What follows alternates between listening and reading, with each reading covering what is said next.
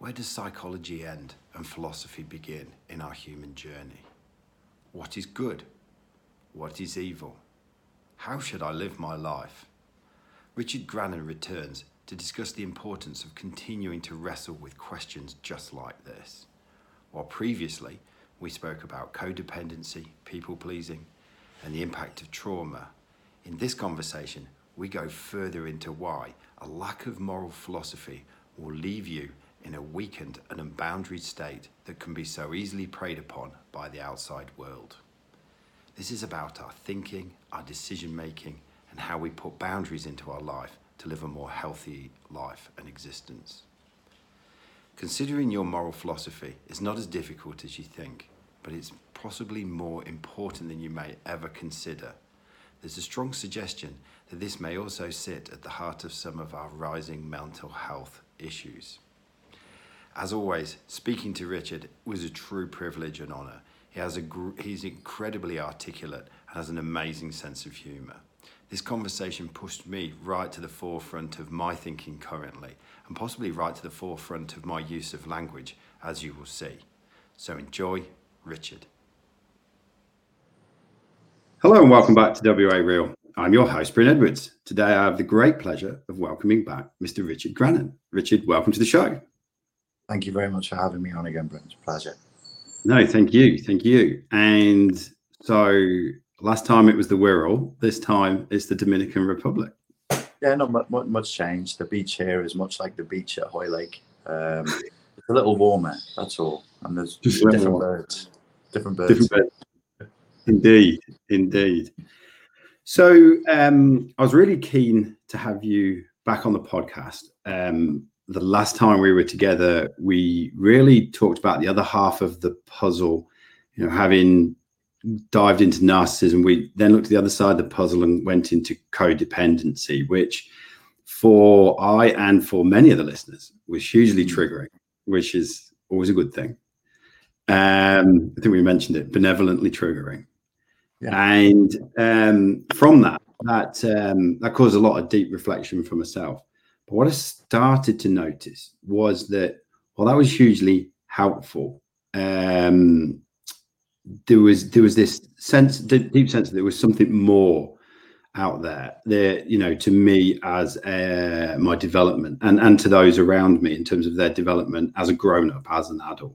And at the same sort of time, I started to notice that you were talking more about um, going beyond psychology and into sort of moral philosophy. And um, I know that you've spoken a fair bit about that on your channel. So I guess the first question, just to put some personal context around it, was what was it that was emerging for you personally when you started to sense that you were sort of going from one topic to another? Um, well, it's a big question. Um, a couple of thoughts just, just came to me then. When you said that the issue of codependency was triggering and created, you know, some good good conflict, all shadow work should be triggering and it should be very, very uncomfortable. Shadow work in, in the Jungian sense. This year, twenty twenty, I've particularly noticed, well, shadow work becomes more pertinent as we see a collective shadow emerging that possesses people in exactly the way that Jung predicted. I was ne- I've never been very impressed with Jung until this year, and shadow work I thought was kind of the, the new age end of the spectrum of psychology, not particularly interesting for me. But this year I've really, my respect for Jung has gone through the roof, and the focus on shadow work and its pertinence has really, really increased for me. And I think that psychology has its own shadow, as in the field of psychology has a shadow, to the extent mm. that the human shadow, according to Jung, is everything that we that is part of us, but that we disavow. And if you think of what a shadow is, you have an object, light hits the object, and the shadow is cast based on where the light cannot pass through. So it's the non-conscious, it's the non-light, it's the dark, it's the unconscious. Psychology has an unconscious, and it disavows things. And um, probably at the beginning of the year, people were recommending me the book, The Courage to Be Disliked, which is translated from Japanese into English and is a study of Adler, um, who was a peer of Jung's, and they were they were both friends with Freud for a while. It's a it's not a very well written book, but it's a good introduction to Adler. And so I started to, through Adler and Jung at the beginning of this year, and then through the events of this year, I started to look and just ask myself the question, you know, what what it, what does the field of psychology imply when we talk in its terms and we use its coordinates? It enforces the shadow element onto us. That's the nature of language, because language is, is a map. And that on a map, there is that which is not. And it also forms the map. It's a difficult idea to grasp, but on yeah. any map of reality, there is that which is. And you think that's what a map is. Of course it is. It's a map. Here's a hill. Here's a tree. Here's a door. But it is also mapping that which is not, that which is not there. And these things could be equally important. So in a roundabout way, to answer your question, I was noticing there was uh, that the the way we're talking about psychology recreates tra- um, re- uh, repeats and reinforces traumatic patterns of, of behavior. Because if you're traumatized, you're weakened, and it further weakens a person. Psychology actually further weakens people in many ways. Adler was very clear on this. Jung, less so. Freud, really not at all. Um, and it really weakens people. So I was like, well, what, what do we need? And the only places I could find what we need uh, were in philosophy, outside the boundaries of psychology, because psychology can't, and pro- probably rightly shouldn't, talk about morality, because it's it's always relative and it's always culture bound, and psychology probably should try not to be um, morally, uh, what what would you say, like morally deterministic. It should be morally relative, and it should be it should look at it should look with fluidity at different people's experiences. That's right for the study of psychology, but it's not a way to live your life. If you try to live your life by psychology's coordinates, you'll get very sick. Yeah. So when you say it weakens people, how does it do that? Well, again, it's the, I don't know if people are, how many people would be interested. Uh, there's a there's a, a Slovenian philosopher called Slavoj Žižek. He's very famous as a philosopher, but he was a psychoanalyst first. And it was also through listening to him, he kept on talking about um, the, the unconscious and the reality of the virtual, and how that which is not affects things. And I was like, this is too high level for me, mate. I'm a former nightclub bouncer. I don't get this. It's too it's too intellectual for me. And it took me about three years. And eventually I was I was waiting to get onto a plane. I was in a queue to board a plane, and I had him playing in my ears, and it just clicked. I was like, oh, that's what he means. So there's this there's this issue of the presupposition and the assumptions and the coordinates. There's a presupposition to what we're doing. We're creating a podcast. Well, there's yeah. a presupposition that we're going to say something interesting. The coordinates we're operating from is that through the conversation between me and you, people will uh, consume it and enjoy it and get something useful and interesting from it. And we don't say it. We don't say it explicitly, but it's kind of assumed. I mean, otherwise, why why would we do it? so the, so it becomes then it becomes perform. There's a performance element to it that otherwise wouldn't be there. For, just as a as a simple example. So the, the the coordinates of psychology are as follows: you are sick. You are weak. There is something wrong with you. Now let's begin our conversation. It's silent. Nobody says that, but it's yeah. fully implicit. It's fully implicit. You can't get away from that in psychology. People in the comments will say, no, no, my school of psychology doesn't do that. My school of psychology is positive. We assume, I'm sorry, nonsense. Nobody yeah. ever escaped Freud. No psychologist anywhere in the world, anywhere yeah. in human history, ever escaped Freud. We're all his children. We're all his grandchildren. He is granddaddy, and nobody escaped him. Even people who loathe him and did everything they could to cleanse Freud from their own systems never did, because you can't. You can't do it. So the presupposition of psychology is you're a broken vessel and you need something putting into you. Sorry to be so Freudian yeah. and sexual, but it does do that. It's it's a consumerist endeavor. I need something. Thing, thing, psycho, psychoanalytic theory. I need the thing in me, which is Freudian, it's sexual, to make me whole, to make me better. And um, there are many schools of philosophy that would say, no, you don't. No, and they're older than psychology by thousands of years. And they say, no, you don't. You need less. You yeah. think you need something putting into you. You think you need ideology, entertainment, and psychology. You need less. You want the thing, but you need no thing. You need that which is not. Is this a bit, is this a bit airy-fairy, mate?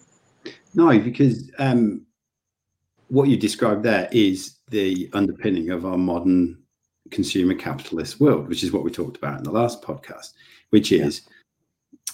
you know, um, it, it, it, one of the things I was thinking about when you said that there is, is even, even your modern day, uh, even your modern day, you know, life coach or something like that, who, who has, who will say, you know, I'm, I'm not all the way into the psychology stuff, you know, I'll just do a bit of life coaching, a bit of N L P and this, that, and the other. But how do you sell?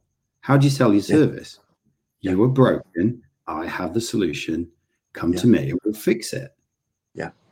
Yeah.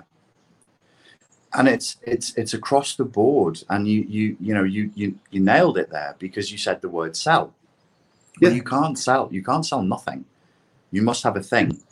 So implicit within psychology for the psychologists who know a little bit about psychoanalytic theory is it's riddled with object fetishism.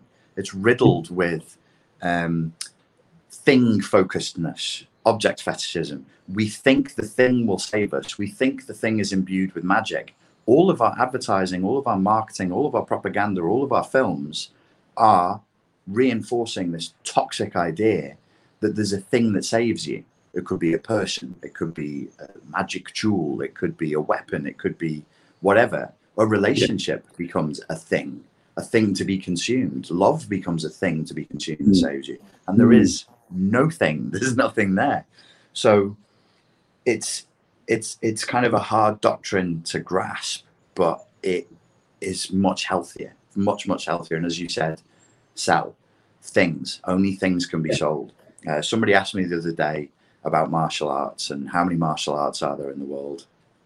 And I was saying to them, listen, if you look at China, and you look at Kung Fu, just China, the country of China, over the mm. centuries, people have uh, logged over six hundred different purported styles just in China alone. Some people say it's over uh, over a thousand different styles of martial arts. All humans, one head, two arms, two legs, all claiming to move in distinct and significant ways. So, so that So that there can be no overlap. They're boundaried, separate styles. It's nonsense. It's a sales pitch. The whole of, of just take that one area, martial arts, riddled with consumerism, riddled with object fetishism, riddled with magical thinking. That's martial arts. Imagine, expand it out from that one small area to whatever subject you like, and you'll never get away from this. The human desire for content is infinite. the, once people have been infected with object fetishism, their greed for things, and I don't always mean material, the physical thing, it could be an intellectual yeah. thing. It's infinite. Yeah. Your your appetite is, is endless.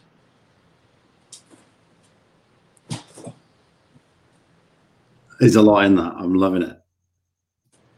Um, so, because... Yeah, the particularly the content as well, because we, we have gone from not just consuming physical things, but now to, you know, sound. Even this bloody podcast that we're talking to now will be yeah. content to somebody, and they yeah. will be here because they think that they will get something from this conversation. Which yes, yeah. yeah. So on one level, and we're essentially switch off right now. yeah, exactly. Well, it, it, we're feeding the beast. We are feeding the beast because. Um, apart from the greed, I think there's fatigue. Mm. So there's content greed and there's content fatigue now. A lot of people are just completely burnt out and overstuffed with uh, with content. They're totally overstuffed. And it's actually stressful. Even though mm. people are enjoying it, not everything that feels good is good for you. And not everything that feels bad is bad for you. Just because yeah. you're enjoying stuffing yourself with content, um it doesn't mean that, that that that it is improving you in any meaningful way. And I think a lot of people really are suffering from co- uh, consumption fatigue and content fatigue mm. Mm. and they could do with a lot less in their lives. Now try and sell that idea. You just need less. I'm gonna sell you less. I'm gonna sell you nothing. Yeah, so yeah. So with that in mind, when we start talking about moral philosophy, mm-hmm. just so we're crystal here, what mm-hmm. exactly do you mean when you're talking about moral philosophy? Big question, but there we go. Um, like many things that I have to do, uh, you know, in my role as life coach, content provider, online psychobabble speaker, um, when I'm trying to help people and I want to uh, actually make a difference, my fantasy is that people could listen to something I've said, try an exercise I've told them to do for a week, and really have their lives changed, really have their perception changed forevermore. That's my fantasy. I think mm. sometimes it works. Sometimes I've, I've been successful. But you can't always tell people what you're really doing until after they've done it, because otherwise they won't do it and they won't receive the benefit of it. So when I encourage people to engage in developing a moral philosophy, what I'm really asking them to do is to think and to make decisions and to draw boundaries. But if I say, we're going to teach you how to think, they'll say, well, screw you, Richard Grannon, you don't tell me how to think, I already know. Yeah. How to make decisions and how to draw boundaries. They go, well, that sounds very adult and dry and boring. And you're going to ask me to do my accounts afterwards. And they just won't listen. Whereas if you say something somewhat vague, like, let's develop a moral philosophy, some people go, I don't really know. Well, that's weird. Oh, I'll listen to him for five minutes and see what he has to say. That sounds highfalutin almost. yeah, yeah, kind of. It's kind of pompous, which I like. I'm a pompous gentleman. Um, and, and I do think, you know, there is a real appetite uh, for this out there. I think, like, when you look at the rise of um, public intellectuals like Jordan Peterson, that was really one of the core things, we're talking object fetishism and things, that he offered was the ability for people to reclaim a moral philosophy. Now, he was preachy, rigid, and didactic in that, um, which is fine, because people had a taste for it. They wanted uh, to be spanked and had their finger wagged at them and be told what to do, because everybody was telling them, do whatever you want. So they had the desire for the opposite flavored thing to consume, and, and he was that. Um, but when people are recovering from trauma and when they're getting through a life that is fundamentally traumatic, people do need to know the difference between right and wrong. Hmm. And they're being, that distinction is being eroded every day.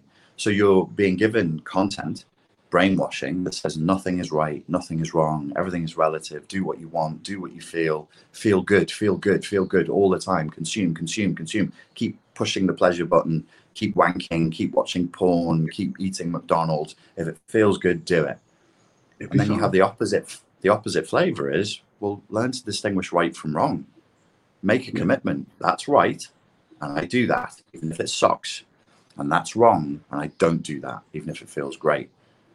And that's really where I was hoping uh, to lead people to, because they're telling me that they feel crazy. They're telling me they feel insane. They're telling me they have mental health issues whilst living in a culture that, of course, is going to drive you completely insane. If you go, if you live by the current, if you live a normal life now, you will go batshit crazy inside of five years.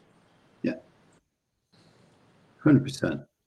And I think that's that's been a big theme for me of recent, which is that, and we, we sort of spoke about this beforehand, is that there seems to be this story that everyone's going along with. But at the same time, no one fucking believes it. And, and okay, we could use COVID, but there's so many other things in our lives, you know, that we're becoming more and more aware of, stories that we've bought into all of our lives, but all of a sudden we're almost being jettisoned out of them. And it's like, well, and, and I've heard you speak before about the more that you... the more that you say that you agreed to do something under almost duress, whether it's from a, you know, overbearing narcissistic partner, or whether it's from a from a boss, or whether it's from just the system, and you're forced to say, I like this, even though deep down you don't, that more that's going to scramble and mess any sort of underlying moral network or framework that you have in place already. Yes. Yes, there was um, a British psychiatrist who worked in the prison system, system, and he was quoted in Douglas Murray's uh, book, his last book, not The Strange Death of Europe. Oh my God, I can't remember the name of his last book. It's a very good book. Uh, it'll come to me.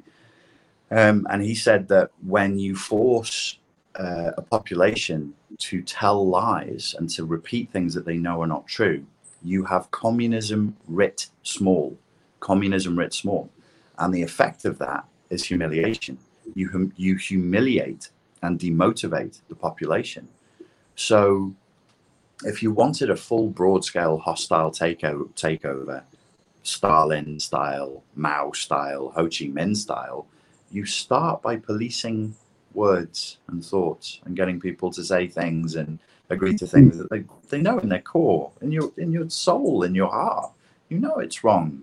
You know it's wrong. You, there's no way that you would believe that, but you have to go along because everybody else is. And you think, well, that's just a small thing. I won't die on that hill. I'll let that happen.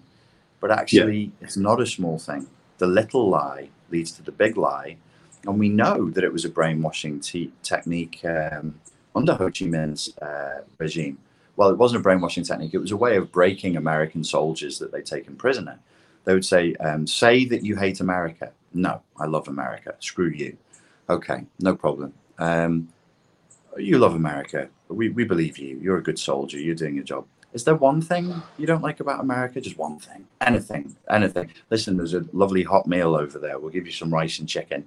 Just write down on a piece of paper for me one thing that ticks you off. Could be traffic. Could be taxes. Could be anything. So they would they would get them to say one thing, and then inside of three or four weeks, they'd be on T V saying that they, they were denouncing America and they thought that communism was a good idea. The folks back home would watch that in America and say, oh, they must have tortured them to bits. They must have pulled their thing. No, they didn't. They didn't. They just got them to admit one thing, just yeah. one little boundary break. And then from there, you, you can you can tear the whole thing down. So the effect of saying things that we know are not true, is, as, as you rightly say, is humiliation, demotivation, and domination in the end. We, we, mm. we just end up submitting because we're showing ourselves that we're shitty people, that we're not worth fighting yeah. for. So why would we, why fight? Why bother? Which is sort of goes around full circle back into this whole codependency of becoming then, oh, I want a master and a slave and I'll abdicate out my responsibility. And that's yeah. where we were in the last discussion. But I, I guess what I can see now is, is that that just any sort of moral framework that you might have might have been imparted into you from mum, dad, brothers, sisters, teachers, you know, anything that's good and wholesome, let alone less than that, will just get scrambled over a period of time, and you'll yes. you'll, you'll lose touch with that. Yes, yes. Um, I, I do I do suspect that children are born uh, with a moral framework. Um, you often hear toddlers, one of the toddlers' complaints, well, uh, from the moment children can speak, is they'll complain that things are not fair. Mm. Um, and even if they're wrong, it shows that they have a very strong sense that um, they want things to be fair. And if they're not fair, they get really pissed off, they get angry and sad. So I, I think it's something that we're born with, and it's really in the core of our beings. We have a sense of right and wrong. We already know. But if we can... If if people in power can convince their subjects that they don't know, that they're wrong about what's right and wrong, that they're confused, that their morality is askew or off, then you can break them. You can break them down, and you can do things to them and make them do things to each other that are completely wrong, um, and they become useful idiots. Uh, you know, you can make them execute other humans that who are from the same nation as them. Um, on some very odd, non-scientific ideas, you know, as the Nazis did with the Jews. Something I was uh, scrolling through Instagram this morning, and I was I was looking at a, a photograph taken. I just captured a moment of a group of Nazis standing behind, uh, a, a, a, presumably a Jewish guy in a suit, about to be shot in the head and, and dropped into a mass grave. And you kind of think, they're all Germans. Everybody in that picture is German. They all were all raised speaking German. They were all neighbours until, you know, four to ten years before this picture was taken. Um, these were not th- these were not outsiders. They were dentists, accountants, they were bankers, they were writers, they were integral parts of society. And within a relatively short period of time, they've been completely demonized and otherized. Mm. And the humans in that picture, you know, you'd say, well, they're all psychopaths. And, and you just think statistically, that's not possible. They can't all be psychopaths. They can't. There's just not, in any population, you can have a psychopathic culture. Okay, yes. And Nazism was a psychopathic culture. But every human in that picture is not a psychopath. Not possible. It's just not possible. What they are is people who are going yeah. along, and they're doing what they're told, and they've got the uniform on, and they've been given their orders, and they might not like it, and they might whinge about it, and they might grumble about it, as soldiers do. They spend most of their time whinging. Everybody knows that about soldiers when they're working. But they still, somebody put the people onto the cars, somebody took them to the place, somebody dug the grave, and then somebody else knelt them down, and then another man comes along and shoots them in the back of the head. Why? Because we're going along with it. We're obeying mm. orders. We're doing what we've been told to do. And at a certain point, I think you have to start questioning the validity mm. of that being a moral philosophy. It's not a moral philosophy to say, I do as I'm told. That's not a fucking moral philosophy. That's like morality again, isn't it? And yeah, I think it's, it's exact, exactly that. Exactly. What a great point. It is slave morality. It's Nietzsche's slave morality. It's a fake yeah. morality. It's a junk morality. Yeah, and we'll, we'll come back to that junk in just a sec. But again, I've had a podcast guest, Thomas Bjorkman, puts it beautifully. It's like, it's our connection with this collective, he calls it a collective imaginary. And he gave the example of air and money. Now, we both carry on, like both are equally as important, and we couldn't live without either. But the mm-hmm. truth is, is if we made a decision to try and give up air tomorrow, we wouldn't really get very far. Whereas yes. if we wanted to, we could give up money tomorrow. Yes. But yeah. you can't go and do that on your own, because you can't go into a supermarket tomorrow and then say, well, you know, I don't believe in the concept of money, because you're not going to get very far. You're going to end up quite hungry. Yeah. But then the yeah. challenging thing is, is that when we all buy into that same money, but then all of a sudden you see another fellow human on the street with nowhere to go and no food. And that's all because we're buying into this collective imaginary around money.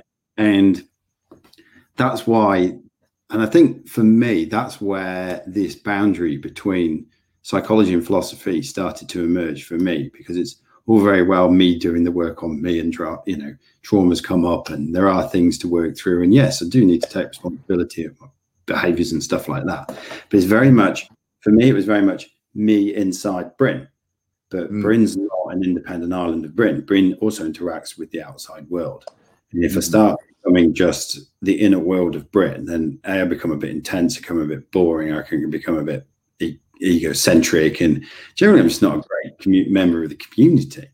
Um, and then that in and of itself, then, you know, leads you as a lonely person and all of that. So I, f- I found that that's where the boundary came for me. You just talked there about, um, before I mentioned slave morality, you also started to talk about junk values. And you mentioned this earlier on, mm-hmm. that how much do you think that some of our, and I'm going to use the bunny ears here, mental health issues, mm. um, when we cling to words that are quite in vogue, such as, oh, I've got anxiety, or oh, I've got depression, are not actually emotive. Well, they're not.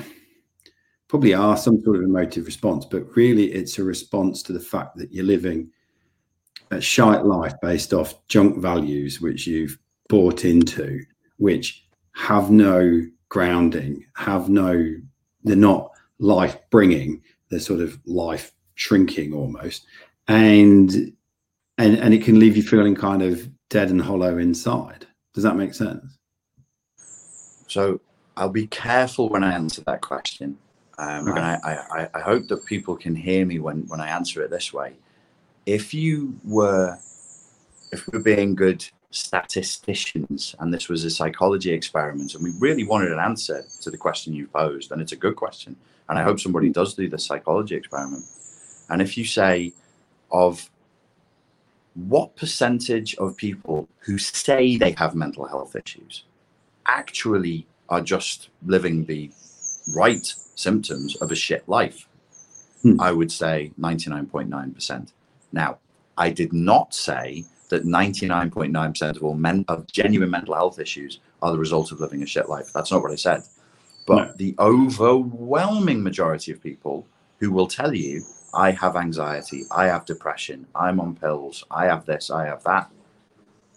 It, it, it's just the, the symptom, the right symptoms of living a shit life. And I say the right symptoms because you should have symptoms when you do the wrong thing. There should be pain yeah. when you do something stupid. When you put your hand in, in a hot place, it should burn. It shouldn't. There should be yeah. there shouldn't be no consequence. So the consequence of living, of watching six hours of T V a day, eating junk food, doing a job you hate, going from the office to the to the living room to the bedroom over and over and over again.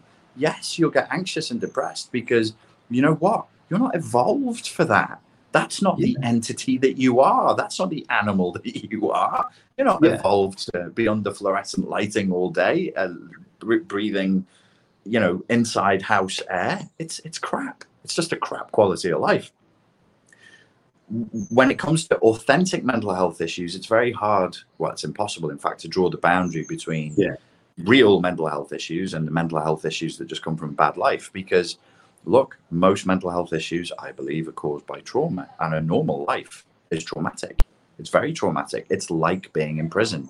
Our hyper-normalized modern life is prison. Now, you might say that's a ridiculous assertion, and I would say, well, what happens when people get richer? They just go to a bigger sized cell. They just go to a bigger, they go to a slightly better prison. Maybe that prison has a swimming pool and a tennis court, but it's still a prison. Nobody's free. Nobody's free. Point. I, I defy anybody who's, who's listening to this. Say in the comments, point to a free person. Point. Tell me who is free. We don't, Žižek makes this point. Slavoj Žižek makes this point. We lack the words to describe yeah. our unfreedom. So it exists again in the unconscious. It exists again in the shadow. We can't say, we say there's freedom, okay, and what about our unfreedom? We don't have the words for it. We can't express the ways in which we're not free. What a wonderful domination. What a wonderful form of totalitarianism we're living in now. It's perfect. You can't fight it. What, what are you rebelling against? Netflix, porn, fast food, Uber Eats, and, and, and to your door delivery of whatever type of food you want. You're free. You have every comfort you could wish for. Inside your prison cell, inside your prison cell. So it's a perfect form of totalitarianism we're living in now. It is, and and that's it, it, it, you've you've the lack of words, the lack of lexicon, the lack of actual dictionary around this is is something that has bugged the shit out of me for a while, because. Um, I'd like to think it's, and somewhere down in Britain there is a pretty good, strong moral compass, and yeah, I've, I've wavered from it, like we all have. Um, but of recent, there's been something that is just fundamentally wrong. It's been there for three or four, five years for me, and then this year it started to come, and I feel like I've started to feel the edges of it. And then talking to people like you before. And others have meant that I can just start to describe something and get, because the moment, without getting to an object fetish, the moment you can come from being the subject into having it as the object, witness it, is the moment you can start to see it, feel it, influence it, and be a little bit free from it. Does that make sense? Absolutely. Absolutely. If you can name it, you can probably tame it. If you can say what it is, even if you never fully recover from it, at least you have the relief of knowing it's not you. You're not, it's not that because you're crazy or you're broken or you're weak. There's a, there's some, there is a thing, there's a something, there really is something there um, that needs to be identified and, and looked at. So if we flip this from, um, if we flip this from all the junk and all the crap, and I think we've pretty much identified some of the major common sources. And and if if you still want more, I suggest you have a good walk without a phone or anything and have a good think about stuff.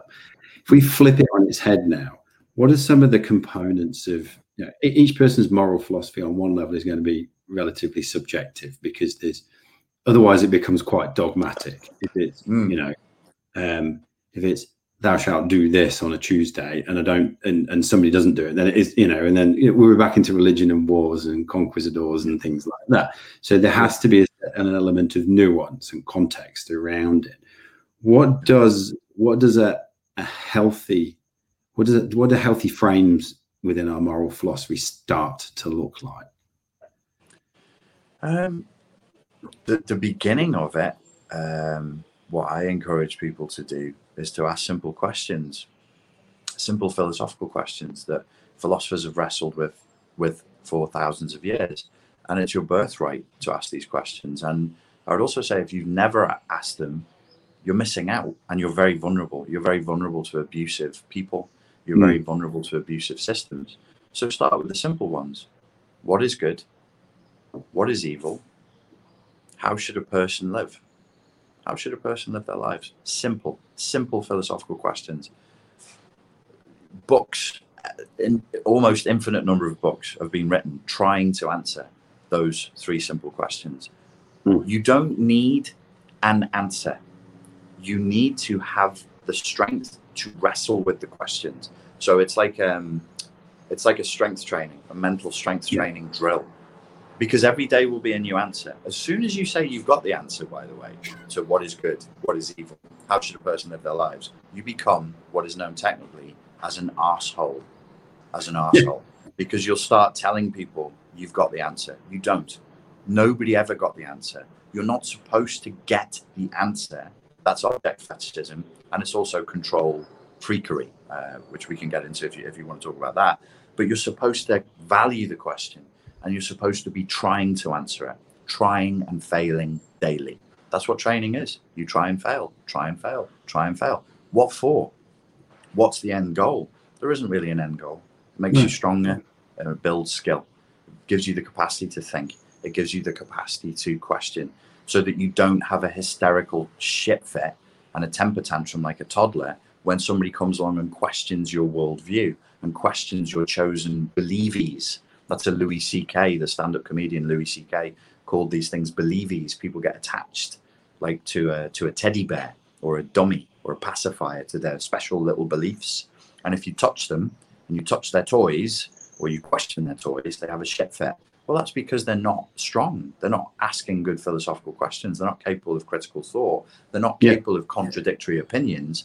And they become so fragile and so weak and so thin-skinned that they perceive a contradiction of their believies and their preferred map of reality as a kind of threat, to, as an existential threat, as a threat to their existence itself, which is, it's just not a way to live. It's not a way for a, an adult to function in the world. But many, many people do. Sorry, very, can you say that again? It's very fragile. Yeah, yeah. We are fragile now. We're very weak, mm. very, very weak. My God, you, you know, you wouldn't, You wouldn't need the Nazis to roll down the street in tanks with guns threatening to put people in concentration camps now. You just switch off their internet for twenty-four hours. They'll lick your boots for you. Very true. I think, I think again, one of the things you were saying there about um, just the, the fragility of it and, and the, I think what one of the things that's turned for, for me is, is, holding my worldviews, but then going and listening to other people's. You know, a podcast will do that for you because you talk and talk and talk and talk. Well, listen and listen and listen and listen. But yeah. it, it it's the fragility for me as well is the active is a complete lack of active pursuit of other people's perspectives. Yes, and then allowing their perspectives to come in, even if they conflict with yours, yes. and and just to expand. expanding your worldview, expanding your life view and things like that. And so I think there's so, so many, I find so many people say, oh, I don't like conflict and stuff like that. And half the time it's like, I'm not talking about conflict. I'm just talking basic collision in life yeah. and, and, and just rubbing off against one another. I mean, you know, I, for, for all the ups and downs of going to a boarding school, which, you know, mm. we, we could talk about for ages, one of the great things was, was you got a lot of edges knocked off really quickly. Yeah. And you got feedback back really quickly. And, you know, anybody who's grown up with two or three siblings will have had the same thing as well. um, which is probably why sometimes only children seem somewhat precocious, because they haven't had brothers and sisters to, you know, sometimes knock shit out of them and stuff mm. like that. And, and we've become, on top of all the weakness and the Netflix and this, that, and the other, we we don't even seem to actually sit down and converse anymore. I mean, I've got this sort of inner urge to bring back salons back here in Western Australia, where people turn up and and you talk and mm. you look for high quality disagreement and respectful mm. disagreement. Because mm. in that we can build something else. And yeah, do you see where I'm going with that? one hundred percent. And and I find myself, you know, I listen to people like, um, uh, like like I said, I read Douglas Murray's book, and I listen to Douglas Murray all the time. He's a, a devout Christian. I am not, but he's also a boarding school boy. So we have, the three of us have something in common there. He's a devout Christian, which I'm not. Quite rigidly moralistic, which I'm not, and he's a right winger. Well, I'm a lefty lefterson. I'm le- I'm left all day long, but he's an intelligent man who can formulate ideas with erudition and eloquence, and it is a pleasure to listen to somebody just form their. I, I disagree with him. I disagree with Jordan Peterson, but at least there's some erudition there, and in my yeah. mind, I can say, well, you know, here's four ways in which that idea can be challenged and should be. I don't hate him. I don't want to kill him. I don't want to. De- I don't want to deplatform him. I'm just in my mind. I'm just practicing. It's it's wrestling. It's like um, it's mm. it's something. It's back to the Spartans, I guess. What would they do? They would wrestle, yeah. and they they found it just as useful to wrestle and fight and to practice the arts of war as they would argumentation and poetry. So can you? Can you turn up and wrestle with an idea with the same spirit and good-natured sportsmanship that you would wrestle with a physical person, a, a human being? You should be able to do that if you want to be a well-rounded human being. And yeah, uh, yeah we, we we really lost that because, you know, I've had a good old rant about social media, but I think it's beyond social media, it's culture in general. We're living mm. through a very solipsistic, self-indulgent time, and if you only stay inside your echo chamber intellectually, you're doing nothing more than masturbation. It's nothing more than mental masturbation. You're not being challenged, you're not growing, you're not engaging in a, a strength training regime where you're adding the reps and you're adding the weight and you're adding the pressure. It's a no pressure environment because we are beginning to learn to experience pressure as conflict. And you go, yes. no, no, no, no. There's no conflict here. There's pressure. It's just pressure. Enjoy it. Grow. You will be strengthened. Trust yourself, comrades. You know, you have yeah. the strength to deal with this pain and many other things besides. Trust me. Mm. And it's also okay within the scope of a discussion to openly admit, well, do you know, I came into this discussion with this point of view and I'm going to leave it with this point of view. Mm. You know, and when you, when was the when was the last time you ever saw that online? I mean, yeah, I mean, I've I I spoke at length in a, in a presentation earlier this year. We always become addicted to knowing things and being right, mm. because what's the consequence of not being right? Well, you look like, you know, in theory, you look like an idiot, and then oh, mm. oh. hmm, do you? Do you think that um, there's a couple of ideas that have been rattling around in my head for a while? Do you think that this almost go going through the ring of some sort of codependency, then coming out, then realizing that it's now time for me to instill my set of moral moral um, values and grounding and stuff like that? Mm. Is that part of the human journey, and it's just been amped up and the context has changed? Yes. Yes is the answer to your question. I I, I sort of I want to I want to add a question to it. Is it's like, what is our vision of what human beings should be? Are we trying to create a nation of philosopher kings and philosopher queens? Do we want people to be everything they can be and to fulfill their full potential, or do we want them obedient uh, broken, uh, consuming, tax-paying slaves. It's mm. a simple, simple distinction, because we can't have both. Can't have both. Yeah. Obviously, we know which version of reality we're living in. It's clear that when children go to school, what they're being set up for is not to raise them to be philosopher kings um, who would overthrow the weak who are predating upon them from the top down. So is it part of the human journey? It is, if we have a vision of who we want to be as strong. If our vision of a utopian world is not Uh, a nation populated by strong individuals who can challenge those in power and those who take power. Hmm. But our vision of utopia is every single one of our wants is tended to, the, the words are policed to a nuance, the thoughts are policed to perfection. Nobody could say anything that would ever offend me. I'd never come across an idea that hurt me or that wounded me or that challenged me in any meaningful way. I was completely protected. May rough men who I never see, you know, guard the walls of my perfect prison paradise. If that's your utopia, then we're moving in another direction. So it depends on the vision. It depends on what we're trying to move towards. I've never h- held much value for archetypes. When Jordan Peterson goes on about archetypes and references Jung, it's always left me cold. I always think, well, what the, what's the point of that? What's the use of it? This year, I've realized that many of the archetypes are ideals that we're supposed to aspire to. Not all of them, obviously, mm. but many of them are. And to that extent, I see their value. So yeah. we need to choose an ideal to aspire to that we'll fail to meet. We'll, we'll be bad philosopher kings. We'll be bad philosopher queens. We'll screw it up. We'll have bad days. We'll get wrong ideas. And, you know, we'll fail because we'll be weak and we'll be cowardly. But at least we're trying to move towards that. We're not even mm. trying that right now. We're just twitching, slobbering slobs, ingesting more and more crap, intellectually and physically. Hmm. Hmm. Because I get,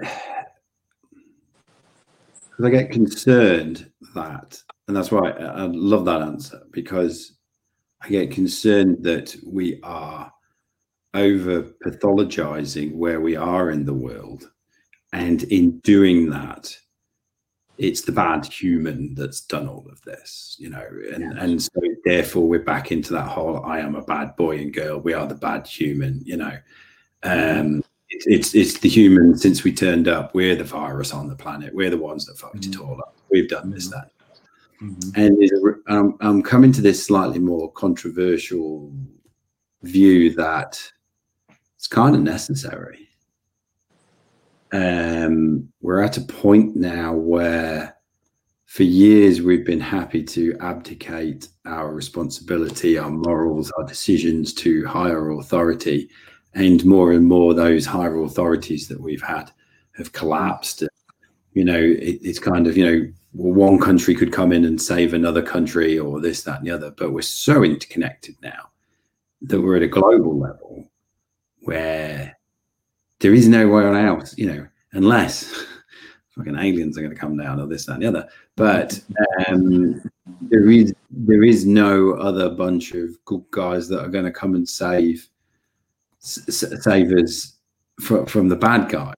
You know, mm. that's you know, it's easy to have this conspiracy theory of, well, you know, there's these good guys, the QAnon, that are fighting for us behind the thing, and this. No. Like, I think we've we've escalated and evolved and developed to a point of complexity now where mm. there is no more space for abdication of responsibility. And we've got to seriously start doing some fucking work. We can't abdicate it out anymore. Do you see where I'm going? And that, one hundred percent. That, was some, that was some of the thinking. We just... The level of complexity has got to such a point that we, we can't fuck about anymore, but that's brilliant in and of itself.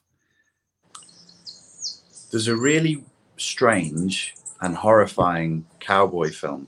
Uh, it didn't do very well. Uh, it's it's kind of a cult movie.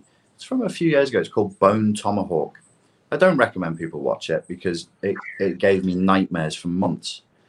But in that film, whenever somebody is about to be killed in a horrific way, they are told by their compatriots, don't worry, the cavalry is coming. The cavalry, and it's almost like the words, the cavalry is coming, within the next seven to ten seconds, somebody's being chopped up, scalped, split in half, raped. You know, it's horrendous. But every single time in that, if anybody does, does the stomach for it, watches that film, whenever they're told the cavalry is coming, turn away from the screen. The cavalry is not coming. The monsters are here. And the end that we are facing now, you know, people say, oh, you're conspiracy theorist, you're Chicken Little, you're saying the sky is falling. We are on the precipice of something truly awful. We have, in historical terms, a few seconds to do something about it, a few moments, nothing more. If we don't do something about it, we will be in a very bad place very, very soon. Far worse than anything we've seen in twenty twenty. Far worse. It's just around the corner. We have a chance. We could do something about it, but that that opening is uh, shrinking daily. Hmm. Hmm. Nobody's coming to save us. It's just us. It's just us. Yeah. With our moral, with our moral framework, our trauma, our our, our, our human fuckery. Yeah, yeah, and we are stupid. You know, like if somebody said to me, "What a horrifying um, and terrifying, and also in a way exhilarating idea," you're told it's just you. Like, you're the best we've got. Bryn, you're the best we've got. Oh, me? You don't know how daft I am. You don't know how I waste my time sometimes. You don't yeah. know how cranky I am if I haven't slept. But it's just us. Now, in times gone by, uh, historically, people just knew that and they lived it. And they they knew they were in history.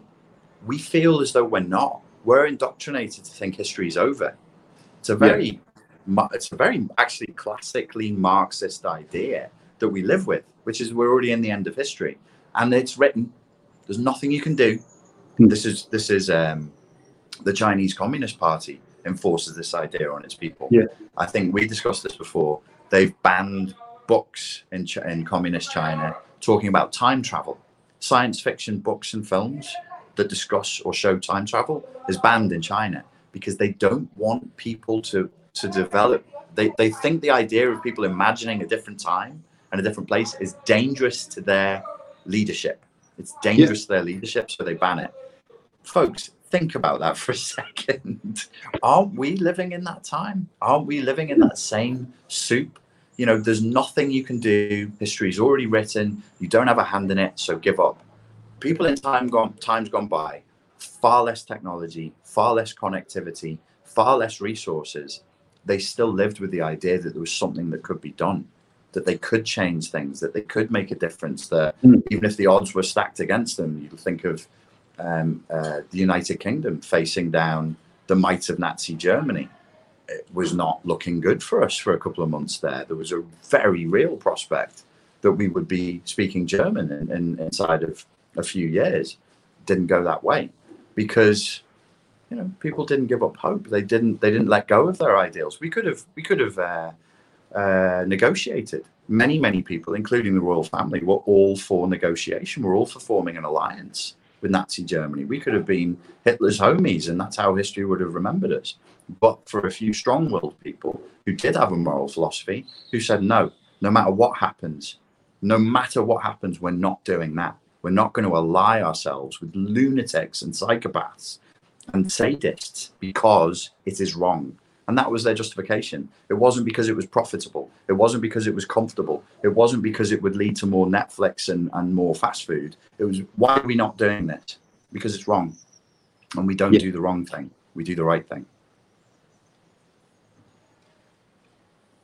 How, so if somebody spends, it's one of the interesting questions I have as well about this, is because there's always that point There's always that point somewhere in your teenage years where you kind of know what's right, and then um, the naughty boy or the naughty girl in the group does something which you know is wrong, but it's kind of thrilling, and then you bypass your own your own morals and your own values, and then you start to get into this whole thing of, oh, well, you know, you make up for yourself and this and the other, and then to me, it's almost like later in life, this is going to become critically important, where it, it's up to you now to become self-author, authoring in life of, of your life and your values.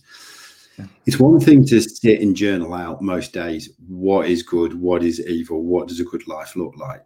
How do we then convert that into boundaries and drawing a line in the outside world? Because that's the big scary bit, because you can you can be the greatest philosopher king in your own journal. Yes. Uh, the the expression for that is you lack the courage. You would be lacking the courage of your convictions. I think the expression for that would be. Yes, I, I, I think um, I think for most people, and maybe I'm a little optimistic here, but I think for most people, they've just never done the exercise.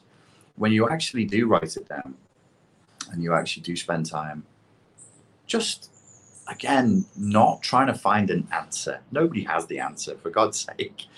Yeah. But you must wrestle with it. Wrestle with, um, wrestle with the notion, wrestle with the concept, fight with it daily. You'll have a different answer tomorrow. You say, this is what is good today. And then tomorrow, your individual answer will be slightly different in a nuanced but important way. Mm. When you do spend a lot of time doing that, and you're not watching six hours of T V a day, you're now watching five, and one hour is spent on that philosophical question, automatically your unconscious will start making stronger decisions, because mm. you've, you're developing a new map of reality. Look, via the, the side door, we're creating real neuroplasticity here. We're laying down new neural pathways. Suddenly, your unconscious is going to be faced with this new concept that morality matters. And the unconscious is a sometimes functions as like a, a computer machine that observes you as a human being. And it goes, morality matters. How do we know it matters? Because the human that runs us is spending all this time focused on it. So whatever you focus on, you're telling the unconscious it matters. If you focus on cocaine, gambling, and pornography, you're training your unconscious to go, this is who we are. This is what matters. Find better cocaine. Find better gambling. Find more porn. If you say, no, we're focusing on a moral philosophy, we're distinguishing between right and wrong, the unconscious will take over and it will say, okay, this is who we are. We are an we are an entity who's concerned with right and wrong. Find more right. Find less wrong. And and it's like um, you're rewriting the map, and then the unconscious will steer you in the direction. But it does it unconsciously, because it is, because it is the unconscious. If you make it matter in your life, it will just show up for you. And you go, yeah. oh, I made a moral decision. I could have made a lot of money working with that guy. I could have made a lot of money or got a lot more followers if I promoted that guy, but I decided not to. I decided that wasn't the way to go. Why? Ah, it just felt, I don't know, wrong to do that. Yeah. Do you know what I mean? So you can, you can, these things will become automatic, which is mm. I'm very optimistic about, because that which we have to do consciously, we usually forget. But once it's gone into the unconscious, you can just kick back, you can relax and let the unconscious do its job. Mm. I think also, to add to that, one of the things I found this year is is having a sensitivity to questions that all of a sudden arise and are important to you. So um, the biggest one that came up for me, I think I may have mentioned this before, was at the start of the at the start of the year when we had the lockdown, and our premier came out, and next to him was the chief of police, and the premier says, "Right, well, I'm going to need you all to stay at home," and I've empowered the chief of police to, you know, slap your bottoms if you're naughty boys and girls and you don't come in and out. But, you know, it's a bit more serious than that. So the question that came up from me... I, was, li- I like your version, though. yeah, yeah, yeah. There'd be a lot more. Wow, there was. But uh, well, it was fines and all sorts of stuff because, um, yeah, we do live in a bit of a... It is a bit of a police state, Western Australia. It's like the, it's like it was like a Benny Hill version of the police state. Yeah, yeah. You've been yeah. chased around by a policeman and spanked. Yeah. So, not quite. But, but the question I came... I love that. The question I came up with in the middle of that was, why do it, it's not just why do we accept this? It's why do we accept a community? Why do we accept to live in a community whereby it's necessary for the premier to come out, say something, and then the next thing say, I've empowered the police to make sure that this is happening. Right. Why do we accept anything less of a, a community or a society whereby, you know, a, a respected person who we've elevated to this position, comes out and says, I need you to all do something. And we all go, all right, yeah, by and large, we'll do it. And and he goes, oh, and by the way, for, for the odd five or ten percent, yeah, the policeman can do this, but it's not for all of you lot. And that to me was a very deep question, because it's like, why do I accept community? Why do I accept living in a way that I do that requires that dramatic action to be taken? Uh, one of the places where, where we got to about fifteen minutes ago, uh, I was thinking I probably should raise the issue of of control freakery, and then I thought, yeah, oh, I that really. It. yeah, but this this is this has come up again. I, the where we'd gotten to is we were talking about when you think you've got the answer, you start forcing the answer on other people. And one of the questions, or one of the things that we're not looking at, but we need to look at, is is looking at where people are being too controlling and just saying, okay, you you think if you kneel, I have a palm tree in front of me. You kneel by a palm tree on a Thursday morning and say your magic words backwards, you can talk to the angel Gabriel. That's fine, mate. Fine. I'm not going to stop you. You go ahead and talk to the angel Gabriel and kneel by the palm tree and say the magic words backwards. Don't fucking tell me that I have to do it, you nutcase. I mean, what kind? If if it was reduced to that level where you say you want to do the thing, go ahead and do the thing. But then somebody comes to my house, is knocking on my door going, excuse me, I saw you weren't kneeling by the palm tree and talking to the angel Gabriel today. It's like, well, I, I don't wish to do that. Why do, why do you need me to be involved in your thing, thing. your fantasy? Leave me alone. So anytime uh, the level of uh, the philosophical questions, because that's when things get religious and didactic and people are issuing fatwas and they want to burn people and so on and so forth. We have to point that out and say, listen, you've got your conclusion. I love it, mate. Love it. Your poetry's beautiful, sweet. Kneel by the palm tree, chat to the angel. Cool. Go ahead. No problem with that whatsoever. And I yeah. really don't. I really do not care. I would rather people were doing that than watching Netflix, as crazy as it sounds. I'd yeah. rather that they were talking to a part of themselves that they believed was this higher angelic entity that was giving them good information and telling them how to live their lives. I'm all for that. A little bit of psychosis never hurt anybody. At the other end of the spectrum where it's political, we do have to look at the control freakery and just call it out and say, look, what's the scientific data that you're working from, please, that mm. tells you that this is absolutely necessary and has to be enforced in law? Because you're not asking me to do it, as they did in Sweden. They asked their citizens to do it. And do you know what happened in Sweden? Their citizens did. They were asked to do it, and they did do it, because it yeah. was reasonable and science-based. We're being told, not asked, and we're being told, shut up and do as you're told. This is the conclusion we've come to. And we say, excuse me, Daddy, can you tell me why? No, our scientists have already have already drawn that conclusion. Here's a graph. Here's some long words that you don't understand because you're not an epidemiologist. Here's a doctor with with uh, letters after his name that you don't have, you silly little peasant. Just do as you're told. And I'm sort of sat here going, I don't want to study epidemiology, but I have bothered my arse to do it. And I've listened to other virologists and I've listened, listened to other epidemiologists. And the lockdown as an example, I can't find anybody who's telling me that the that lockdowns are actually a really good way of stopping the spread of viruses. In fact, um, the W H O, the World Health Organization, months ago said, we advise you to stop doing that. It's not a good way of of, uh, of stopping the spread of a virus, and it causes more problems than it solves. The uh, uh, the cure is now worse than the disease. That's the World Health Organization. Who are these submissives, these perverts who love submitting to authority? They're saying, do as you're told. Well, which authority should I listen to, darling? Yeah. About, because uh, four months ago, it was the World Health Organization. And now now they're out of fashion, are they? So I should just mm-hmm. listen to who? Boris Johnson, the great the great virologist Boris Johnson. Why? I want to know how they're coming to these conclusions and where they're getting the data from. I don't want to be told, do as you're told or else. So I think it's a, a perfectly valid question. Yes, what kind of society are we living in now, where this this just happens and everybody just goes along with it? So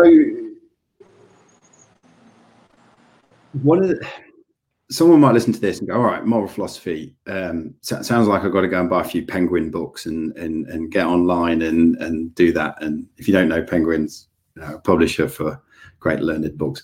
Um, um, but one of the things I find, and I wondered if you do as well, is if you actually, most people actually want to talk about this stuff, right? Mm. It, it, it's not like, it's not like um, last time we were talking about, you know, someone's trauma and what went on at school and whether they got buggered or whether, you know, something this, that, and the other happened. Um, not everybody wants to talk about that stuff. Mm. But what's right, what's wrong, what could be going on with the world and this, that, and the other.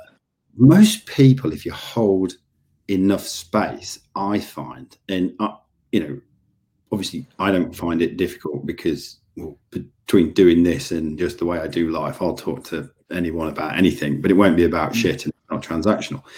Um, but I find if I just hold enough space just for a couple of minutes, most people want to talk about this stuff. Do you find the same thing? Oh, one hundred percent. It doesn't matter where you go in the world. Most people want to talk about it. And if you travel a lot and you keep asking people, you'll find there's very few extremists out there. Very mm. few. Very, yeah. very few. Most people are fairly centre on the on the political spectrum. Not all. You will find extremists, but they're they're very, very rare. Yet the impression we get from watching mainstream media is the world is full of nutcase, nutcase extremists, and you better uh, batten down the hatches and, and guard your trenches with greater ferocity because the other team is coming for you. And actually, yeah. when you get out there and talk to people, you say, what is right? Well, you know, how do you think people should live? Yeah, they love they love having conversations about that. It's yeah. very natural. It's very human. What did we do before television?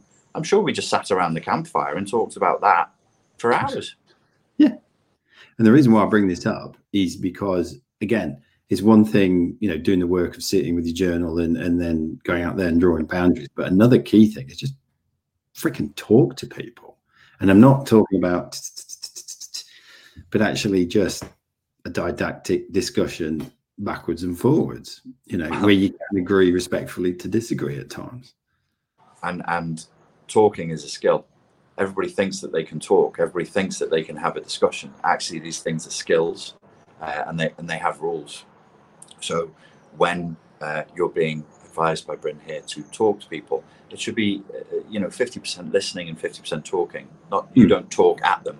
And oh, here's another piece of advice. When they're talking, don't just think about what you're going to say next. Listen to them.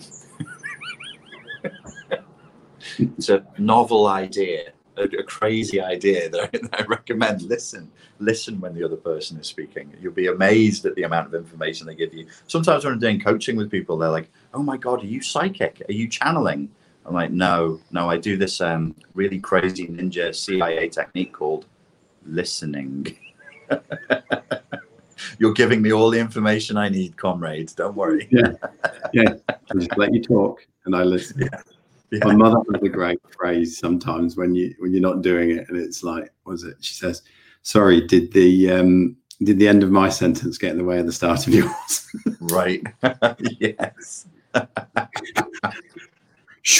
There you go. All done.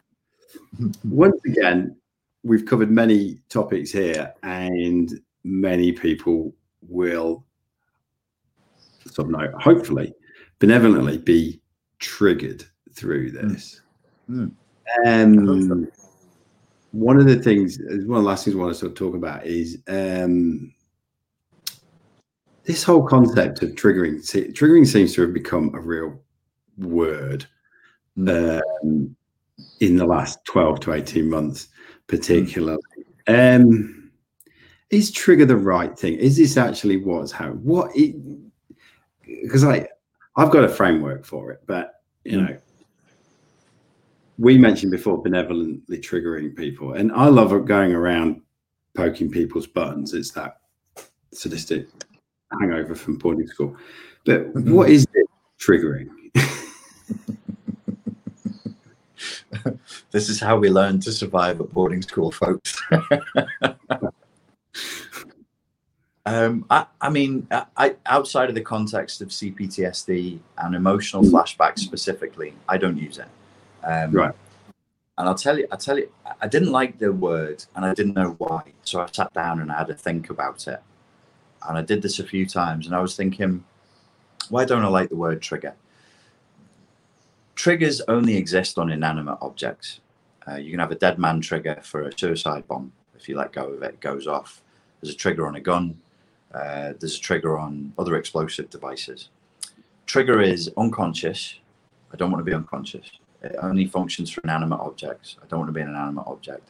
A trigger only goes one way. It's it's um, it's a very simple device. A trigger, it's straight cause and effect. You trigger something, you get an immediate effect. The trigger is the cause, and then there's an effect. And triggers go on weapons. They're explosive, mm. and they create destruction. Um, so I don't like using the word trigger.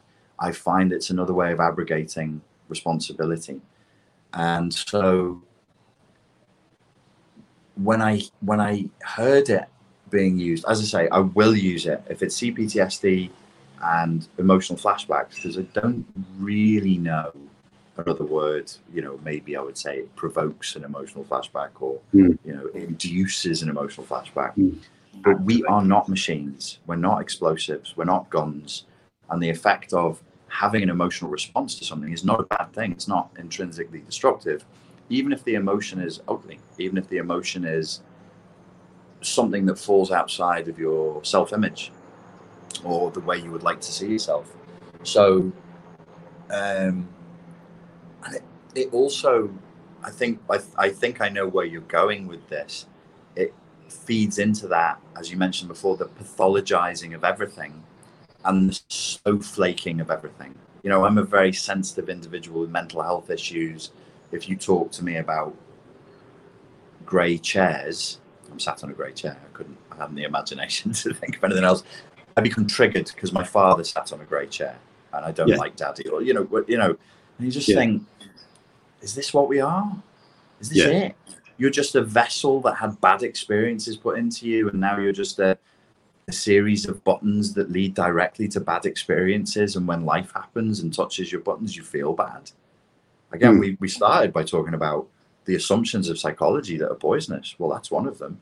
How does how does mainstream psychology, through its implicit coordinates, not lead people to the conclusion that they're a vessel full of bad experiences covered in buttons that when life rubs up against them, it touches those buttons and they feel bad? How does it not? It doesn't teach you, no, you're strong. You're a, you're a warrior, you're a philosopher king, you're a philosopher queen.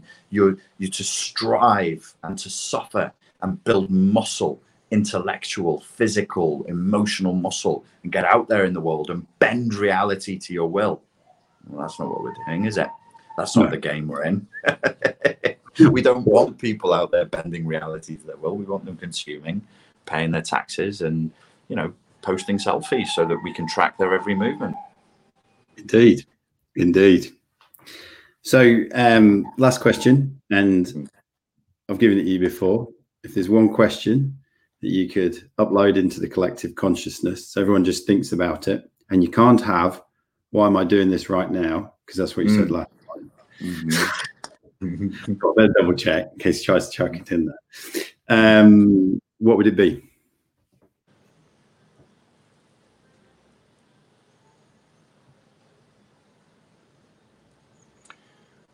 What do I need to sacrifice to get where I would like to go? The question is a, a, a cheeky double header. It implies that people need to know where they're trying to get to, and it makes them focus on sacrifice. We are trying to live our lives free from suffering, free from loss, and free from sacrifice. And it's one of the many things that drives us completely bonkers, because yeah. it does not work like that. It would be like trying to live in denial of gravity, and then you'd be like, oh, my knees hurt, my ankles are broken all the time. You know, I keep bumping myself. Um the gravity of, of life is uh, is sacrifice is a, is a key component, and so is loss. You can't have it all your own way. It doesn't go on forever. It's temporal. You will lose, you will be defeated, and if you want something, you have to work for it, and that work involves sacrifice. So ask yourself the question, what are you prepared to sacrifice in order to get where you want to get to? Gold. Absolute gold. Mm-hmm. Richard, as always, it's been an absolute pleasure. Um, yeah. Um, I'm just We're very grateful for what you do and how you think and being out there. And I'm super grateful to get the opportunity to talk to you on a one-to-one basis as well. Um, I know there's a lot of people in my community here in Western Australia who watch a lot of your work and they think the same way. And I had a lot of messages when they knew I was going to speak to you again to convey that to you. So thank you so much. Thank you. Um, and if anybody wants to find Richard, he has his YouTube channel. He has a number of YouTube channels, all worth watch, looking at. There is. Whether it's tentacle croissants or whether it's um, philosophy or whether it's the mental health fortress, um, where there's a great little video um, that probably underpins a lot of what we've been talking about towards the end of that. So, Richard, thank you very much for your time. Thank you, sir. It's always a pleasure.